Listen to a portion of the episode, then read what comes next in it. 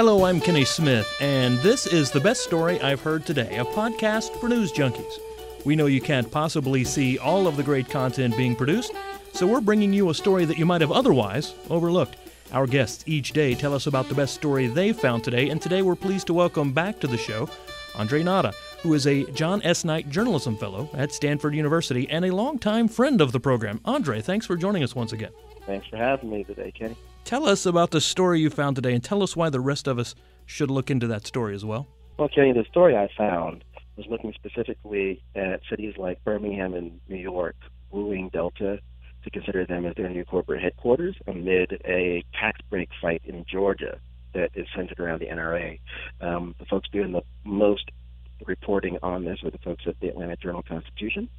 And um, the bill, which was for a $50 million tax break for jet fuel, would have primarily benefited Delta Airlines, which are they are based in Atlanta, and they're the largest privately held uh, employer in the state. They employ just over 33,000 people.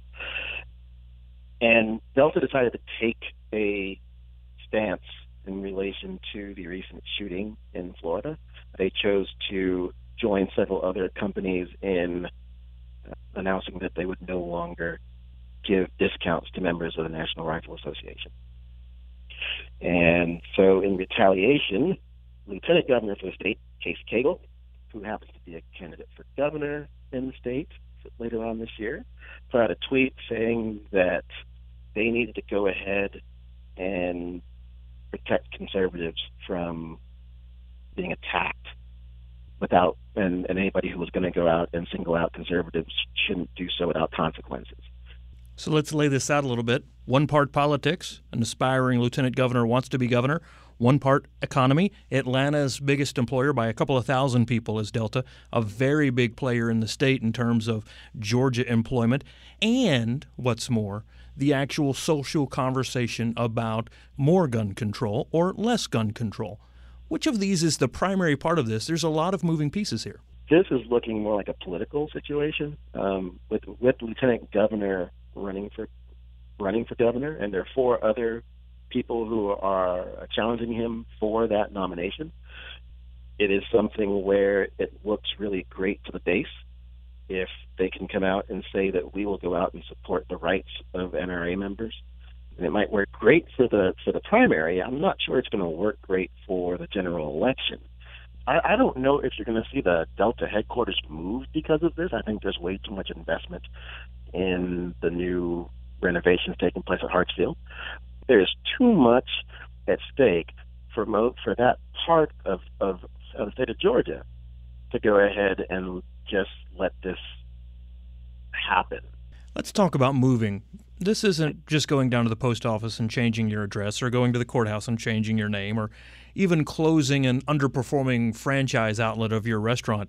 This is a massive piece of infrastructure and real estate.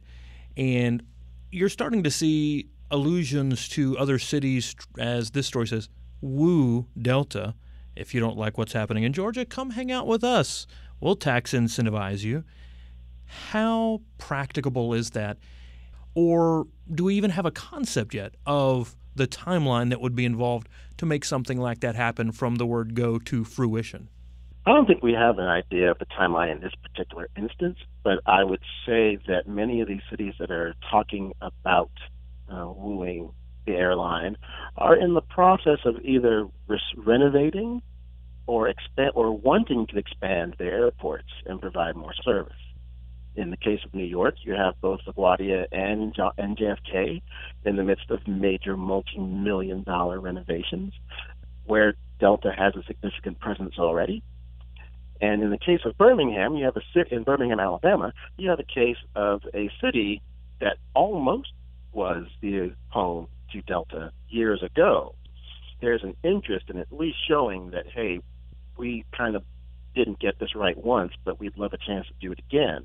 And their airport is designed to be expandable and could be able to handle some of that traffic, at least some of the traffic from the Atlanta hub right now. I don't think you ever can completely shift that hub away to the point of of um, of what some people are trying to tease out.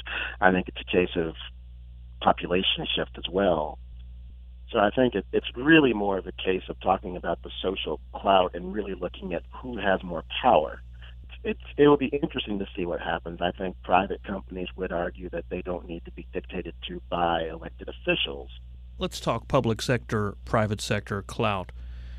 Delta is not alone in this. Various other carriers have been involved in similar NRA related storylines the last few days. FedEx has famously taken the other side of this approach in what's going on with that corporation and how they're handling calls to action by clientele. This is a big thing that's happening to a lot of large companies. The elephant in the room for Atlanta and at least 19 other cities, as I understand it, is Amazon. Somebody in Washington is watching this as well, right? I think he'll be interested in seeing the, the, the civic response to know what the general public would like to see happen in this particular instance, because it probably goes a lot towards what the company wants to see, the type of city where they wish to be located. And I think Jeff Bezos, the and that would be Jeff Bezos, the owner of Amazon. He has two hats I now. You're right. He has two hats now. I would say Jeff Bezos, the publisher of the Washington Post, it would be interesting, even though he is not very, I have heard he is not as hands on as some people may think he is, but it would be interesting to see how this plays into keeping an eye on social issues related to the upcoming 2018 elections. Will you see anti-gay legislation get passed in Georgia? Will that impact whether or not they move the company there? Um, will you see people suddenly get pressure from these organizations and from and from civic organizations so that maybe the lieutenant governor no longer is the Republican frontrunner, and you have a case where you have a very strong Democrat running for the governor's office as well. That this now uh, shift votes in that direction. It opens up. It makes it a very wide open situation that I don't think people are used to seeing. At least it's been a couple decades since you've seen something like this be this wide open, uh, and somebody with a lot of money watching from the outside, potentially wanting to move his company to the city. If he, if if this is on his short list, like even the shorter than those twenty, I think he'd be very interested. It would behoove everybody to keep an eye on what he has or has not said. I do not believe they put out an opinion, a, a comment as of yet on this situation. Um, but if it continues to move on, I, I'd be shocked if we didn't hear something from Amazon and Mr. Bezos that is another company, Amazon, that's being uh, receiving some criticism. The story that Andre has been talking about is Birmingham, New York, woo Delta headquarters amid NRA tax break fight in Georgia. You can find that in the Atlanta Journal Constitution. We've got links for that story and for Andre Natta, who is a John S. Knight Journalism Fellow at Stanford University right now. Below the audio player, please check those links out. Andre, thanks once more for joining us again today. Thank you. This is the best story I've heard today. We hope you've enjoyed the show and that you'll share it with others. Thanks for listening. We look forward to sharing stories with you again very soon. I'm Kenny Smith.